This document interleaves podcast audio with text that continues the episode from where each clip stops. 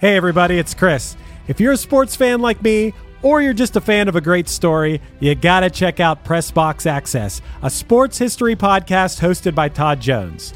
Todd sits down with fellow sports writers who experienced firsthand some of the biggest sports moments of the past 50 years, and they share some of the stories behind the stories, some of which they've only told to each other.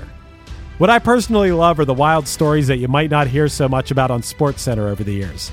Like when Indiana based sports journalist Bob Kravitz recounts the time Bobby Knight showed up naked to an office meeting with him and then banned him from the Hoosiers locker room for the next three years because Bob wrote a story he didn't like. Or when Alexander Wolff tells the story about going out on the town in Chicago with Dennis Rodman and Carmen Electra in the middle of a Bulls playoff series. Or when Dan Wetzel talks about what it was like to be in the media room when Temple basketball coach John Chaney stormed into UMass coach John Calipari's press conference after a game and threatened to kill him. These wild and fun stories, paired with stories about real sports greatness, you know, like the 1970s Steelers being the greatest NFL dynasty ever, or the legendary rivalry between Larry Bird and Magic Johnson, and even the impact of protests for social justice issues in sports, make Pressbox Access a show you should check out. Pressbox Access is part of the Evergreen Podcast family, and it's available all the places you get your pods, and you can also find Pressbox Access on YouTube. Go check it out. Hey, everybody, I'm Chris Fafalius, and I'm the producer of Krista Makes a Podcast and the host of the One Hit Thunder podcast. And I'm Matt Kelly, host of Horror Movie Night and the producer slash the head of content for the Geekscape Podcasting Network. Between the two of us, we have, believe it or not, 25 years of podcasting experience, and we want to help you start your own podcast. We know podcasting and we want to share that knowledge with you. So, whether you're new to podcasting or you want some feedback on your currently active podcast, we want to help. Or perhaps you're just overwhelmed with all of the editing work. Well, we can help you with that also. You can check out our website at weknowpodcasting.com for more information. We're excited to help your podcasting dreams become a reality.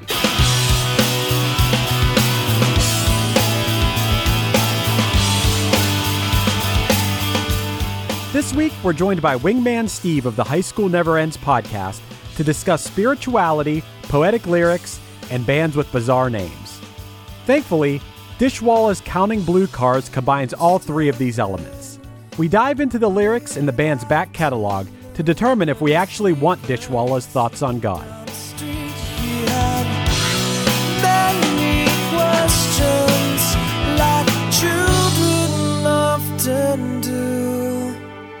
Said, Tell me all your thoughts on God.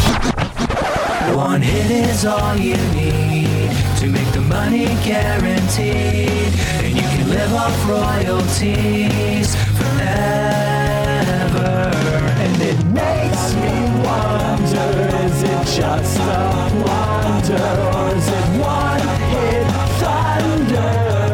right, so tell me all your thoughts on God, Steve. That's quite a way to, to start here. Uh, I don't know if I was prepared for Isn't my actual most- thoughts on God. That's the most important thing we got to get into here now. This is a totally theology and religion podcast for today. I didn't realize we were going to get so spiritual, but I guess I could tell a little bit about my thoughts on God if you want me to. Sure. Yeah, let's get into it.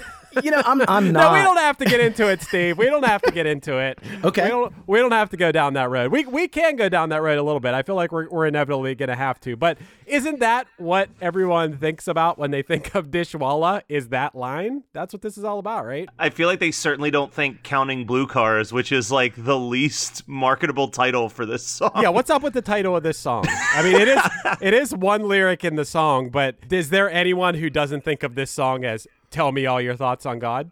It's the "Tell Me All Your Thoughts on God" song, or to me, it's like the it's the like God might be a woman song. You know? Yeah, I mean, Ariana Grande has a song, God is a Woman, now, and people aren't making death threats to her. Well, maybe they are. I don't know. I didn't really look into that, but I didn't know that that was such a controversy about that song. We can get into that right now because that is so ridiculous in the research of this. So, first of all, I thought maybe there was a chance based off of the overall sound of this band and the dude's voice and the way the dude looked that this was one of those like crossover Christian bands, you know, at like, I don't know, Jars of Clay or something. And I don't think they are. right? Am I correct in this? Yeah, no, I think that uh, from what I've researched for the band, and, and I have a couple of their albums, they're definitely like, I'll say that they're a band that doesn't curse. You know what I mean? Now, I've never, as a kid who went to all of the Christian music festivals, no one was ever rocking a Dishwalla shirt. Like, Dishwalla wasn't like secretly playing Creation Fest or anything. I think because the name of the band actually comes from like a Hindi term, I think that he was just one of those like hippie spiritual dudes in general. Like I think he probably more than anything was probably like a Buddhist religion. Kind of how what you imagine the spin doctors believe just based on like their overall like dress and attitude What of like what do you think the spin doctors believe, Matt? That's what I'm interested in. I think in the spin doctors just don't smell good. I don't know what yeah, they like believe. like I feel like the spin doctors definitely fell into like the Buddhist hippie pile of bands and I think these guys were just like not the hippie part. in reference to what we were talking about here, they make reference to God being a woman in this song. And apparently, the singer of this band received death threats because of that, which I think is so funny because. So you're telling me there are people out there not only are super religious, but they are like, no, my God, my God is a man. My God has a penis and testicles. My God fucks. No doubt about it. My God has a big dick. There's, you know, the, people were that angry about that. I, I don't even understand that train of thought. I like his quote too because he was like, "God's supposed to be omnipresent, so like, why can't God be female?" And he's like, "I didn't really put much thought into it beyond that." Could you imagine if that was this year? So I definitely believe that he got death threats because could you, have you ever gone down like a a, tw- a Twitter spiral on any like you know controversial tweet? Like people believe crazy shit. If this was today, there would be like hundreds of thousands of retweets about this. So there are definitely people that are like, "Fuck no, my God fucks." I believe that. I suppose so. I guess I don't know anything, Matt. Matt, I, you're the you're the one going to these Christian festivals in the '90s, suppo- apparently. So, so please explain this to me. Why people would be mad about that? Do you have any? because most Christians are the most thin-skinned people I've ever encountered. Like, we'll get serious for a quick second. So, like, I can tell you when I started to like back away from religion. Actually, when I was in high school, I still liked a lot of the music, and I mean, we've had some of the members of bands that I loved as a kid on here, and like Five Iron Frenzy, I think we can all agree. Like they're a Christian band, but those dudes have way more in common with our political and philosophical beliefs than like the people who are going to write death threats about someone calling God a woman. I was like in high school, I was looked at by like the church parents as like Matt Kelly's the kid that like all Christian kids should strive to be. And then Damn, they man, Yeah. I didn't even know.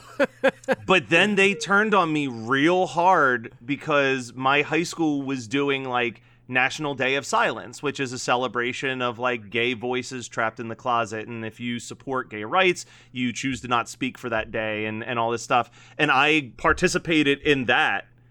And all of a sudden, I was the worst thing that has ever happened to the church. And like, they like I got so many angry emails from like 30 year old moms who were like, How dare you support something like gay rights? Haven't you read your Bible? Like it was like Damn, you got excommunicated. I got it, and that was kind of the moment where I was like, I don't know how I feel about this stuff anymore. Like, well, that stuff aside, I- I'm glad you. I'm glad you came to the light, Matt. the way I say it is, I didn't need to come to any light. I have always felt this way, regardless on if I was like hardcore into the church or not hardcore in the church. That people have rights and they deserve to be treated equally. I don't care whether you're Christian or atheist. If you don't agree with people having basic human rights, then I'm not going to fuck with you. Well, you. hey, the only thing I say about it, and to quote Operation Ivy, all I know is that I don't know nothing. and that's that's all there. I think that's that's the only way to look at things is I don't know what happens when you die. Yeah. like maybe these people are right, but I don't think so. I think that I think that none of us know, and I think whatever whatever it is, like I kind of think it's a big nothing. but It's cr- but, it's crazy to be that confident about something that Yeah, nobody yeah. knows. Like Yeah. that to me is insane in general. And a lot of the people that say that they do know are kind of selling something, whether or not it's an institution or an item. Like there's there's a buy-in that they're trying to get from you, right? One hundred Absolutely. percent. We I, we got into it pretty quick there, but Dishwalla apparently not a Christian band, not anything like that. So, Steve, Yes. you chose this song because you're a fan of it. It, it was hard to pick a song. Uh, you know, we've had some extensive conversations about one hit wonders, and I'm thinking, what you know, what what to pick, and. It, it, it's a big field, and you guys have had like 60 episodes. So some of the songs that I had thought of, you have already covered. But so this is a song to me. Like I grew up, I was in like middle school probably when this came out, and I was really getting into music. And it's one that's just always like kind of just stuck in your head. And now, as you know, 30 something dad, you know, when I'm in the car, there's like two Sirius stations that are pretty kid friendly that I enjoy, which are Pop Rocks and 90s on 9. And so this song is on like all the time. It's always on those like those two. This is like where it lives. I've heard it so many times, and it's a song that's like pretty good and it like makes you think. And for me, like, I don't know, I draw this weird connection with like the concept of this song. Do you guys know the movie Dogma? With Kevin Smith Yeah. movie Dogma. So like Alanis Morris, uh, spoiler spoiler alert from 20 years ago, but Alanis Morissette ends up being God in this movie, and I thought that was really fucking cool. And so yeah, I guess I picked this uh, song because I like Alanis Morissette. Nice. Okay. this Dishwalla song, this was earlier in the 90s than I would have remembered. I would have thought this was like later 90s than 95. This When is this is my favorite era of the '90s, honestly. Like, uh, and that was one of my um, on our Facebook page. We did the hot takes, and I really truly think that the bands that came out in like '94 through like '97, like yeah, they're not Nirvana, they're not you know Soundgarden or, or any of these like big name grunge bands, but those are the bands that really left an impression on me. Were like the not grunge but like alternative rock like post grunge bands were the ones that really left like a big impression on me as a kid This was in Empire Records? yeah in the background during a scene uh, Okay, yeah, because I mean, it just seemed so. It seemed like this song would have been like 98 or 99. But this song was huge. I also didn't realize this was the most played song of the year on the radio in 1996. Like that. two years in a row it Wow. was in 96 and Really? 97 the most played song on the radio is that possible? that's how it won the ASCAP for rock song of the year that's based on how many plays the song gets I guess Every maybe year. because it it fit into so many formats. Like it was Probably. probably played on rock radio, pop radio. top 40 yeah Not Christian radio. No, I guess It may- not. no no clearly not That's pretty wild. Still, two ASCAP awards for Rock Song of the Year. Both of those years, Matt.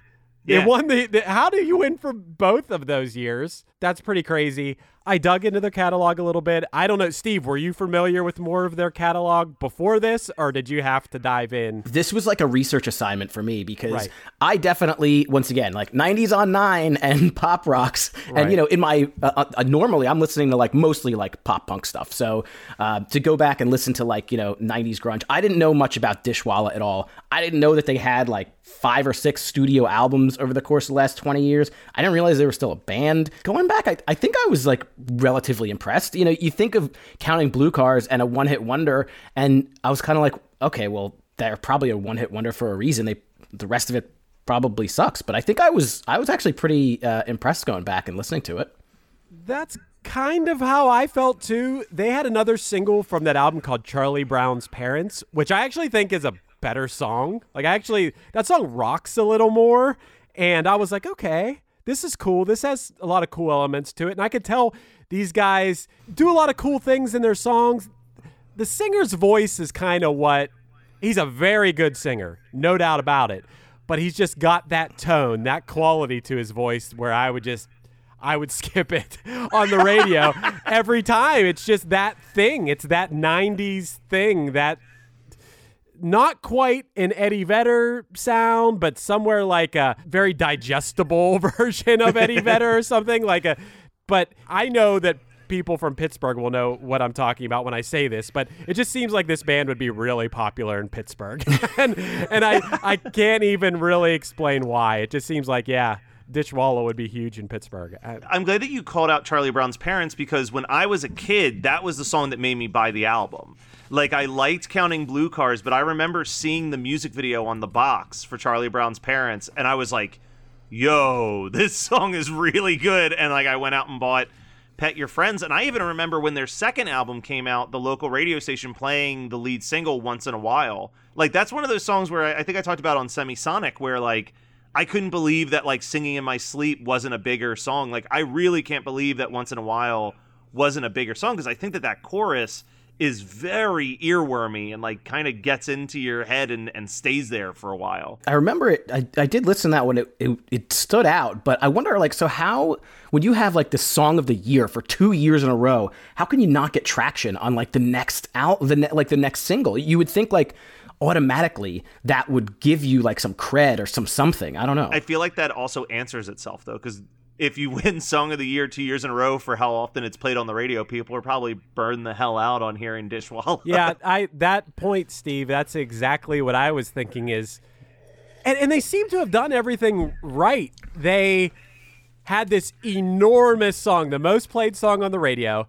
They have a bunch of other albums. It's not like they didn't release more music, and the music that they released isn't some w- way off the path of counting blue cars. It's definitely in that same vein. It seems like this band could have had 10 hits that I wouldn't have necessarily cared about that much, but it's very palatable. It seems like something that people in the 90s who had the radio on would have liked. I don't really understand why they didn't have more hits. Why are they a one hit wonder? They did take a hiatus for a while. The the singer quit and they, they came back and put out an album in 2017. But yeah, they they put out more music. It's a little bit puzzling to me, but maybe you're right, Matt. Maybe it was just oversaturation. Too much of a okay thing.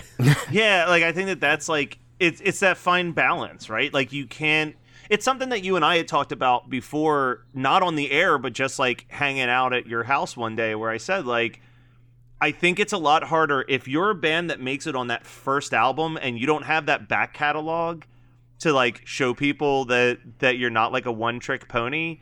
While you're working on that second album, people are already kind of like, yeah, they probably don't have anything else good. You know what I mean? Like you need like I think Green Day succeeded because Dookie came out and there was still Kerplunk there for you to be like, all right, I know that they're good because Kerplunk is just as good, if not better, than Dookie. So like whatever hmm. they put out, I'm stoked for. Yeah, I'm trying to think of like a way to disprove that off the top of my head, but nothing that has like commercial success because I'm stuck in. I'm thinking like Taking Back Sunday, like they their second album came out and they didn't have anything before that first one. Yeah, I think on mainstream radio, you really need to to be able to keep people's interest while you're making that second record. And the thing I thought was weird with Dishwalla was before they even had a record contract, they were on a pretty massive compilation of Carpenter's covers. That comp is stacked with bands. Back in the day when a comp could change your life, man, a, a comp could be the one thing that just uh, sets you off. I mean, in in the world of punk rock music, definitely it was such a huge thing, but apparently it worked for alternative rock as well. Yeah, I was really surprised. Maybe another thing that helped Dishwalla some. The, the song only peaked at number 15 on the charts. So for being the most played song on the radio and so consistent for so long, it's not like it was like a number one hit single or something. It was more like a adult contemporary jam. Yeah, but we discussed this similarly with Duncan Sheik because, like, yeah, it was only at 15 on the chart, but then you look and the song was on the charts for 48 straight weeks. Yeah, I'll take that. I'll take that over having number one for a week or Yeah, something. Yeah, exactly. Number 15 for 48 straight or wherever, somewhere on the chart. But when it peaked at number 15, the number one and number three song were the Macarena and Come On Ride the Train. So maybe that explains that, like, oh, there's all this, like, I don't know, song that your grandma's gonna dance to at a wedding is is what's topping the charts. So this emotional sort of adult contemporary song is kind of the opposite of that. Trying to figure out wh- where it came from. It's a delicious. The song is a is a delicious vanilla, right? Like I, I love vanilla. Van- vanilla, whatever Yeah. you talk, ice cream, right? Vanilla ice cream is delicious, and not everybody is going to go order like vanilla at the the ice cream parlor because they're like flashier. There's whatever Rocky Road or you know fudge and marshmallow. So that flashy stuff maybe got to the, those first 14 or the, at least number one and number three, as you had said. But Dishwalla is this this nice vanilla that a lot of people are going to keep consuming for a long time, but it just it doesn't get to that like number one flavor, I guess. uh, let's see what the fudge and the marshmallow were on the charts at this time. Well, it was uh, the Macarena, obviously. Well, the, the maybe the fudge was "Change the World" by Eric Clapton, which was also on the the charts at that time. Dude, I feel like in recent episodes we've been talking about Eric Clapton a lot, and the more I research about Eric Clapton, the less I like him. I He's found not out a I- good dude. I find out more and more creepy, terrible stuff about Eric Clapton. Already wasn't a fan of his music, but now I just find out like racist stuff about him and just like anti-lockdown stuff about it like all, all kind of like weird stuff about him that's just like damn eric clapton sucks but that aside change the world was on the charts that song sucks he just wanted to change the world but he just wanted to make it worse he just wanted to make it racist and just spread disease. we can't get deep into Eric Clapton right now, but uh, hey, uh, it's oh so quiet by Bjork was also uh, right there. Very eclectic. uh, You know, 1995, 96, so many different things happening in like the top of music. Well, and that's like when I was saying that, like, for me, like, the music that I'll take over the early 90s grunge is that 94 through 97, like, era of music. Just looking at the songs that were crushing the modern charts at that time, you know, like Chris already mentioned Oh So Quiet by Bjork, but you had like Natalie Merchant Wonder, which I think is a great song. Gin Blossoms Follow You Down, which is a great song. Like The Wallflowers, One Headlight, Salvation by the Cranberries. Stupid Girl by Garbage, Setting Sun by Chemical Brothers. Like modern rock was like this weird eclectic, not as like in your face and aggressive as the grunge era, but still like just loud enough that your mom's not gonna really like it. Like I just love that whole time period. Except for maybe Natalie Merchant. My mom loved the shit out of Natalie Merchant. But dude, dude, I was the biggest 10,000 Maniacs fan. And I didn't like Natalie's solo stuff as much, but man, that 10,000 Maniacs unplugged that came out around this time, incredible. absolutely incredible. Big, I, I think she needed the Maniacs behind her. Yeah, she needed those 9,999 maniacs Yes, to back her up. Yes, absolutely. Hey, so this Dishwalla song was in American Pie. Yeah, Dishwalla was on like uh, just doing a little bit of research was on all these like TV shows. It's like perfect for like you know when you're at CVS or something and it's it's on the, the radio. I feel like some of those like 90 shows too would work well. Yeah, this Yeah. is a very CVS type song.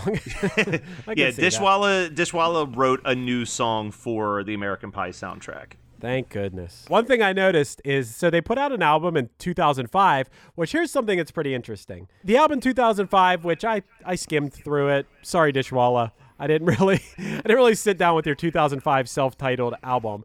But it had three producers, one of those producers being Ryan Greene, who is responsible for over 40 different Fat Records albums, including Punk in Drublic.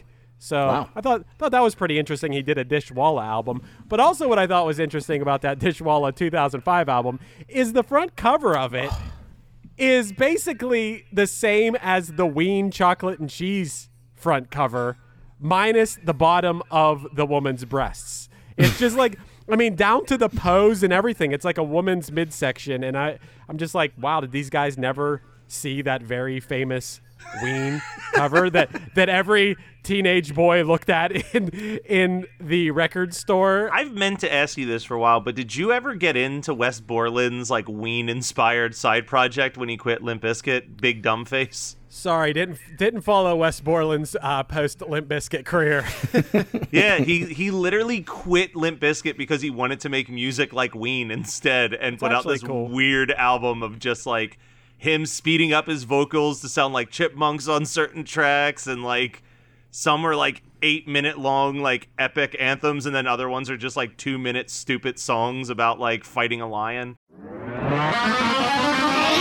Hi, this is Paul Phelps, And this is Monica Strutt. and we're from the Daily Music Business Podcast. We're joined by a number of other really great hosts in creating daily content with great advice for independent musicians just like you. That's right. We put out episodes daily on all topics from music marketing to branding, advice on signing with a manager and label, and anything else you need to uplevel the business side of your music career. We've got it covered. Subscribe to the Daily Music Business Podcast today on your favorite podcast catcher. Subscribe today to the Daily Music Business Podcast on your favorite podcast platform. I'm not going to lie here. I've become a factor fanatic lately. I'm a busy guy, and getting to eat restaurant quality meals that are ready to heat and eat in two minutes has been amazing. Eating better is easy with Factor's delicious, ready to eat meals. Every fresh, never frozen meal is chef crafted, dietitian approved, and ready to go in just two minutes. You have 35 different options to choose from every week, including Calorie Smart, Protein Plus, and Keto. And also, there are more than 60 add ons to help you stay fueled up and feeling good all day long. I've been spreading the word to everyone I know, not just here on the podcast, but in person as well. Factor is the perfect solution if you're looking for fast, premium options with no cooking required. You get as much or as little as you need by choosing your meals every week. Plus, you can pause or reschedule your deliveries anytime. And the math doesn't lie. Factor is less expensive than takeout. Plus, considering every meal is dietitian approved, it's also nutritious and delicious. So what are you waiting for? Get started today by heading to factormeals.com slash one hit 50 and use the code one hit 50 to get 50% off. That's code one hit 50, the words one hit and the number 50 that is, at factormeals.com slash one hit 50 to get 50% off. Hey Matt, you know how Dishwalla wanted us to tell them all our thoughts on God? Yeah. Well, right now, I want you to tell me all your thoughts on balls. What? Why? Because this week's episode of One Hit Thunder is sponsored by Manscaped, who are the best when it comes to below the waist grooming for men. That is true. Manscaped offers precision engineered tools for your family jewels. In fact, Manscaped just launched their fourth generation trimmer, the Lawnmower 4.0. You heard that right. The 4.0. Join over 2 million men worldwide who trust Manscaped with this exclusive offer just for you 20% off and free worldwide shipping with the code CrazyTown at manscaped.com. So come, come, my ladies, over to manscaped.com and use the code CrazyTown. So you can butterfly your way over to their site and use that code CrazyTown to let them know that we sent you. It's awesome that Manscaped is sponsoring our podcast, but also I legitimately think this is an awesome product. Like, if you're a man and you're listening to this, unless unless you're just a wild caveman or something, this is an awesome thing to have, and you could get twenty percent off if you use the code CrazyTown. Yeah, and I honestly I didn't even know that my nether regions needed a separate razor until we got this sponsor. And I didn't even know that you called it your nether regions until right now, but I think that's really cool, man. That's super cool. And this is a surefire way to make sure you don't need to use that razor you use on your face on your nether regions. You don't want to end up with pubes in your mouth, Matt. That's true. Trust me, I, I've learned my lesson. I assumed so. Well, don't waste a second more, man. Get 20% off and free shipping with the code CrazyTown at manscaped.com. That's 20% off with free shipping at manscaped.com. Use the code CrazyTown so unlock your confidence and always use the right tools for the job with Manscaped. And now that we're done talking about trim Balza, back to Dishwalla. Oh my God, that was so dumb. That was the worst segue I've ever heard, man.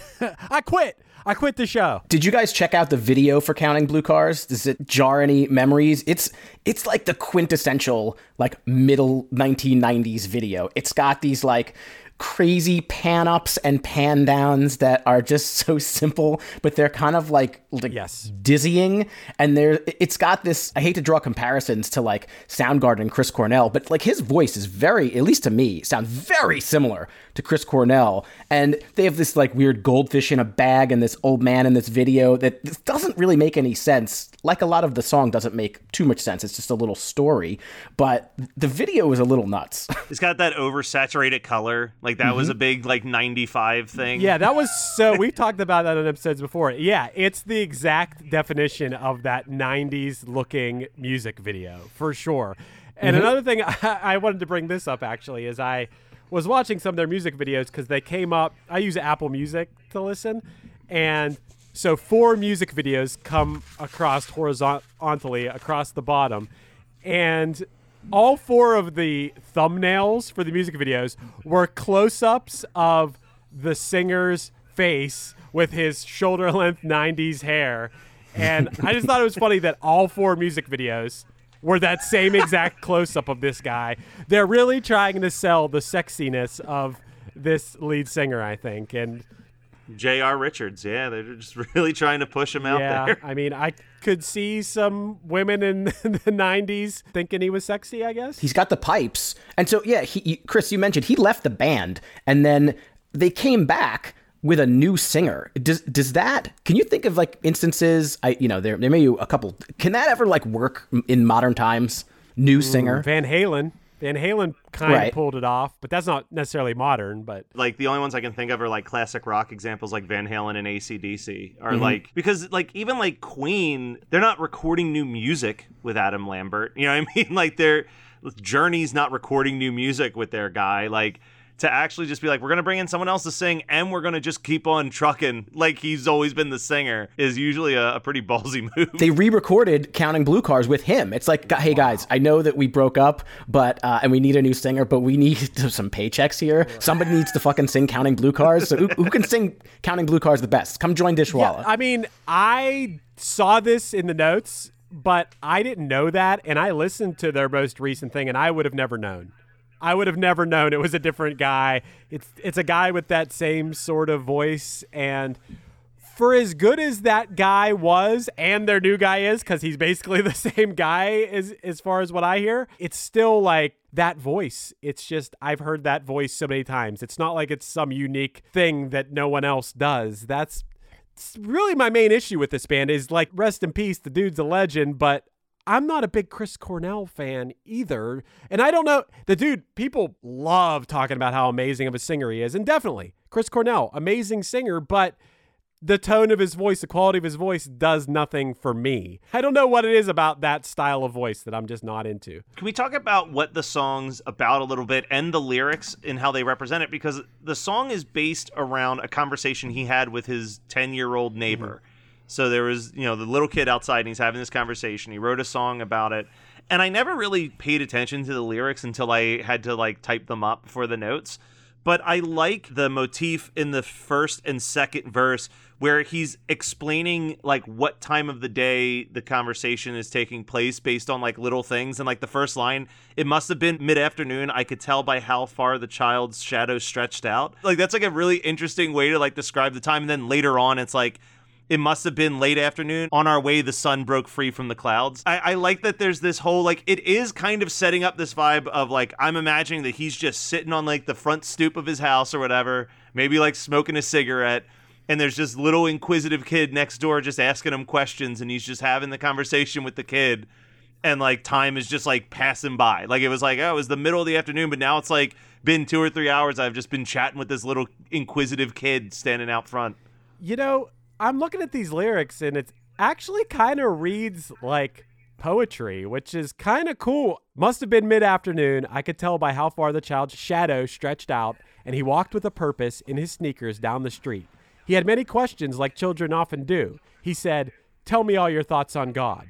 Tell me, am I very far? That's actually pretty good lyrics, but it does seem like a it seems like a poem, and it's actually pretty impressive that he was able to make this sing songy because it's not rhymey and it's it's No. it's as if he wrote mm-hmm. this as like poetry and then sang it. That's kind of impressive. I got to give him an- a little bonus point for that. and I even like where the song title comes from because like I can imagine like even being a kid because this came out I was 10 years old so it was the age of the kid that he's written this song about when it came out. Are you the kid? yeah, it was me actually. That's why I You love were it so talking much. to him. Okay. You know, he says like we count only blue cars and we skip the cracks in the street. And it's like I remember being a kid and like still doing the like purposely trying to like not step on cracks or like doing a game where you'll count like how many times you see like a dog walk by like the little dumb things that like a 10 year old does. I will never hear this song again without picturing the child being a 10 year old Matt Kelly.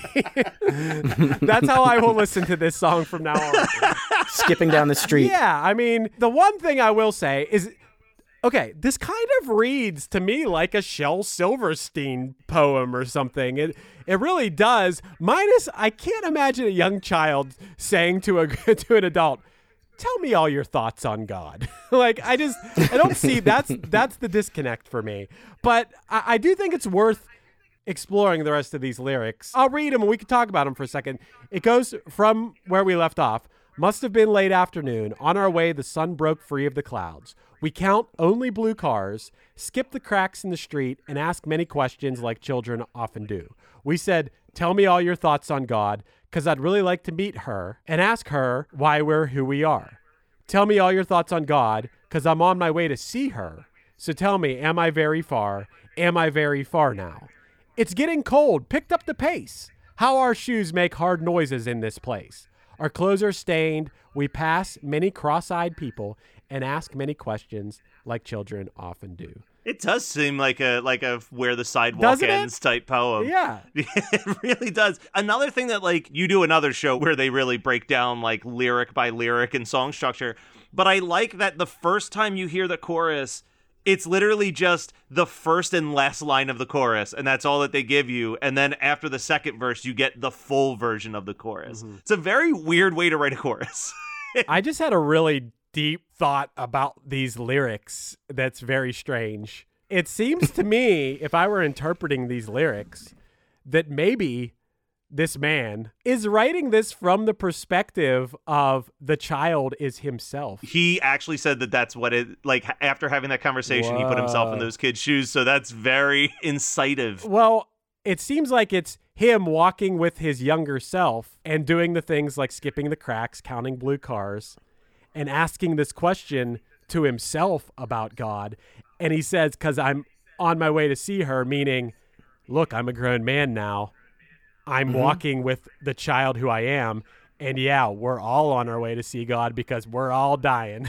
you know, like it, it kind of seems like I'm making myself like this song a lot more. i was gonna say how do you feel from when i told you hey steve is coming on to talk about dishwalla i think you said that'll be fun. That song's really stupid. But, like i'm thinking like you're actually being really won over from I'm- this I'm conversation of like open-minded. there might be more layers to this. I'm open minded when we start diving into these songs. And I don't know if Steve thought about this song this way, but uh, Not as deeply for sure, but I think when you do like the spoken word reading of the lyrics, it is deeper than you think. Like it sounds like a stupid song that's on in CVS. And of course, it's got like, you know, they talk about I'm on my way to see her. That's a big deal in the song. But yeah, I mean, it's it, it's a little spiritual. I could see that. I'm drawing that connection now that you brought it up where he's talking to his younger self because it doesn't make sense for a little kid to say that he or she's on their way to see God. Am I very far now? But for a grown man, you know, might be having these existential conversations with himself. Yeah, the song's gotten a lot deeper. yeah. And I don't mean to circle back to the first thing we talked about, but I, I'm thinking about this more too. How on earth could religious people not think of God as a woman? I mean, women are who carry us in their bodies and give birth to us, give life to us. Why would you think that the idiot men who are just bouncing around with their sperm, just, you know, whatever, how could you think that that is, if you do believe in God, why wouldn't you think that it's a woman? But that- that makes sense to me. I mean, yeah, you don't have to give a gender to this omnipotent God. You don't have to give a gender to it. But if you were to assign a gender, why wouldn't it be a woman? It makes way more sense to me, just logically. Yeah, but Chris, there are people that literally think that the world is flat, and I'm not t- talking about any sort of religion or anything like that. There's just so many people with so many stupid opinions. You also have to remember that there are people who like one of the reasons why I don't mind working at the church that I work at is like because I have the conversations with the pastor that I do where it's like, okay, cool. He's one of those guys who understands that 95% of this is like parable and like stories to teach lessons. Right. Not one of those people that literally is like, yes, the world was definitely created in 7 days and there was absolutely this flood that Yeah. happened for 40 days and night like but there are people that are like no it is written in this book so it is like the god honest truth You know more, way, way more about the Bible than me. I know. I barely know the basics. I told my friends, I told my friends what I thought the story of Christmas was, and that's a whole other thing. I, I, I, thought the three wise men were way more involved and all this stuff. Not important, but I can't imagine viewing it from a perspective of, oh, these are stories to teach me lessons about life that I should follow because they are good lessons that will help me live a fulfilling and enriching other people's lives and, and making my life better. That to me would make sense of why, like, oh, I get religion. I get why it's it's nice, but to read it as fact, that just seems insane to me. Like, what's the? Aren't you missing the point? Well, and that's the thing that like causes such a weird thing for me mentally a lot of the time because it's like all right, if I read the story of Jesus and I and I just take it as like, okay, there was this guy who basically fought against the church, fought against the government, and stood up for people who were being mistreated because he felt that everyone should be like treated equally and shown love and like given a fair share and like fought against systematic racism, then why the fuck are the churches the biggest ones getting in the way of actual progress? Yeah. That's and that's where I'm always in this disconnect where I'm like, do, like, do you even read the shit that you are using to block good progressive decisions? Yeah, yeah, yeah. I mean, that's we could go down that road. We could, Was the Bible a one hit thunder? Or did, did the second no, book? I, I think there's two. There, There's two books, right? I don't know, man. Revelation kind of rips. so we get we got to decide if Dishwalla brought the thunder or if it was a blunder. This is a tough one for me. I think that through this conversation, I think Dishwalla brings the thunder. I like this song more now. I can't get past that tone of voice. I don't think I'm going to put this song on and like jam out to it, but I think that I have a lot of respect for it. And I think I have respect for this band. I mean, they've put out a bunch of other albums. They've inexplicably didn't have another hit. It doesn't make sense to me, really. But I think they did the right things. It's not like they had this hit and we're like, okay, we're all set. Let's stop making music. They kept making music. They put out an album in 2017, even. It's not like they stopped. I, I don't have an explanation as to why they didn't have another hit, but I'll give them the thunder on uh, right here. So I don't know. What do you guys think? wow. Yeah, I would say they bring the thunder. This this is not a blunder. I think that they deserve this hit. I think this song was I mean, listen, it has mainstay. It's still on radio now. I just told you guys that like, well, maybe CVS and Walgreens, but also like Sirius XM 90s on 9 pop rocks. I hear it all the time. I think that if you put out a song, even if it's a one-hit wonder, this is a good song and it, it brought the thunder. And going back and listening to other Dishwalla stuff, it's not bad. It's not I don't have an example in my head, but uh, I'm sure you guys do, but it's not like everything else they did sucked. I think everything else was palatable. It was a nice vanilla ice cream cone, and I like vanilla, and uh, Yeah. that's fine. Yeah, I think that to what Steve was saying, for me personally, I like that Charlie Brown's Parents song more than this song. And a lot of times when we talk about a one hit wonder, Player Baby Come Back, for example, it was like, yo, Baby Come Back is their best song. And that was their hit. Whereas with Dishwalla, at least for one song, and I mean, it's just my opinion, but I think, Matt, you might agree too, is that their biggest song wasn't even their best song. So that could be another uh, little little thing towards the Thunder. I don't know. I don't think I have to convince you, Matt. No, I mean they're Thunder to me. I won't say that like not like Semisonic where I owned every album by them, but like the first two Dishwalla albums I own, I think that they're very well done records. So like check out Pet Your Friends and You Think You Know What Life Is About. They're both really good albums. Like Charlie Brown's Parents is a great song. I think the song Feeder on Pet Your Friends, which was never released as a single, is a really weird good song. Uh, like I said, once in a while, I think is the best single they actually ever put out. So what I can say is, we have a playlist on Spotify of deep cuts of bands that we've discussed, Oh. And it's called the One Hit Thunder Deep Cuts playlist. So go and find that and search for the Dishwalla songs and and give them a little bit of a spin. But I think that if you even kind of like the song Counting Blue Cars, but you've never heard anything else by Dishwalla, it's worth at least checking it out. Hey, Matt. Matt, can I give you an assignment? You need more work. yeah, please assign No, me. No, but I feel like you're going to like this. I think you should go. I mean, you could take your time. You don't have to do it all at at once, but I think you should make a playlist that is all the artists that we've covered, their worst song, just like you used to do as a child. I did that exercise once and it worked. Just a quick I went to see brand new the band brand new and they were doing like all four of their albums, but I really liked their first two and I didn't like their second two and I didn't know which two I was going to see, so I listened to the second two for 2 months straight and I I dig them now. Well, speaking of brand new and pop punk music, how about we talk about your podcast real quick before we sign off? Sure, yeah. Um, High School Never Ends, Pop Punk Dad podcast. Myself and my co-host uh, Chris183. You know, we we talk all things pop punk. So we interview some uh, legendary pop punk musicians sometimes, like Mr. Chris Yeah, Fafalios. We talk. we talk to people. That's right. We talk to people in the podcast world like Matt Kelly. oh, Um, that's me. That's you. And then sometimes we take like uh, an hour and talk about like every single Good Charlotte album or every single all time low album. So we discuss kind of all things pop punk. We have local guests, uh, people that are still making music now, and uh, we're lighthearted and we have fun. So uh, check us out, hsnepod.com, like high school never ends. Hell yeah. My takeaways before we leave, Steve, my takeaways are I'm going to think of a baby Matt Kelly when I think of this song. I'm going to uh, think of this song when I buy contact solution at CVS. The lyrics of this song are actually pretty cool. And God is a woman. I'm always going to remember you spoken word speaking all the Nice. lyrics. That's how I'm going to hear the song going forward. Nice.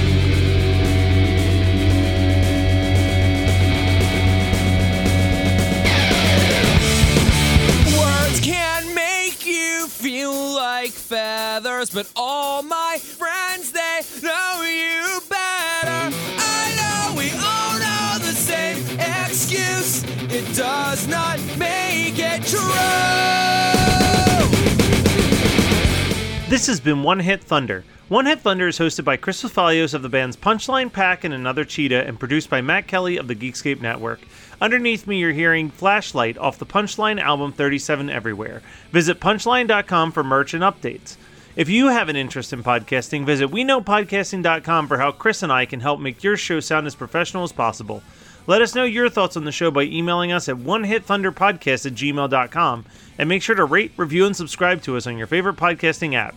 Tune in next week for another episode of One Hit Thunder.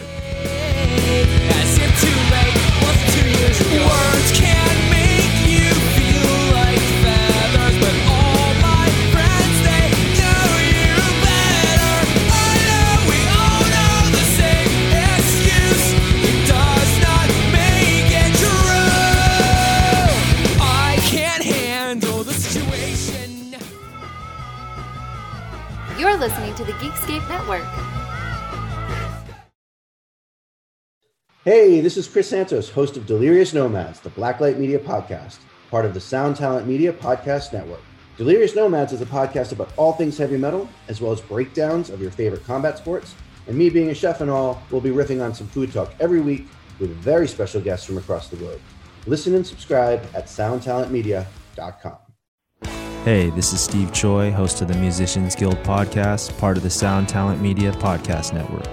Within the four walls of the Musicians Guild, we'll be discussing the habits, idiosyncrasies, experiences, and general psychology of my friends and peers, all involved with music in various capacities. Listen and subscribe at soundtalentmedia.com.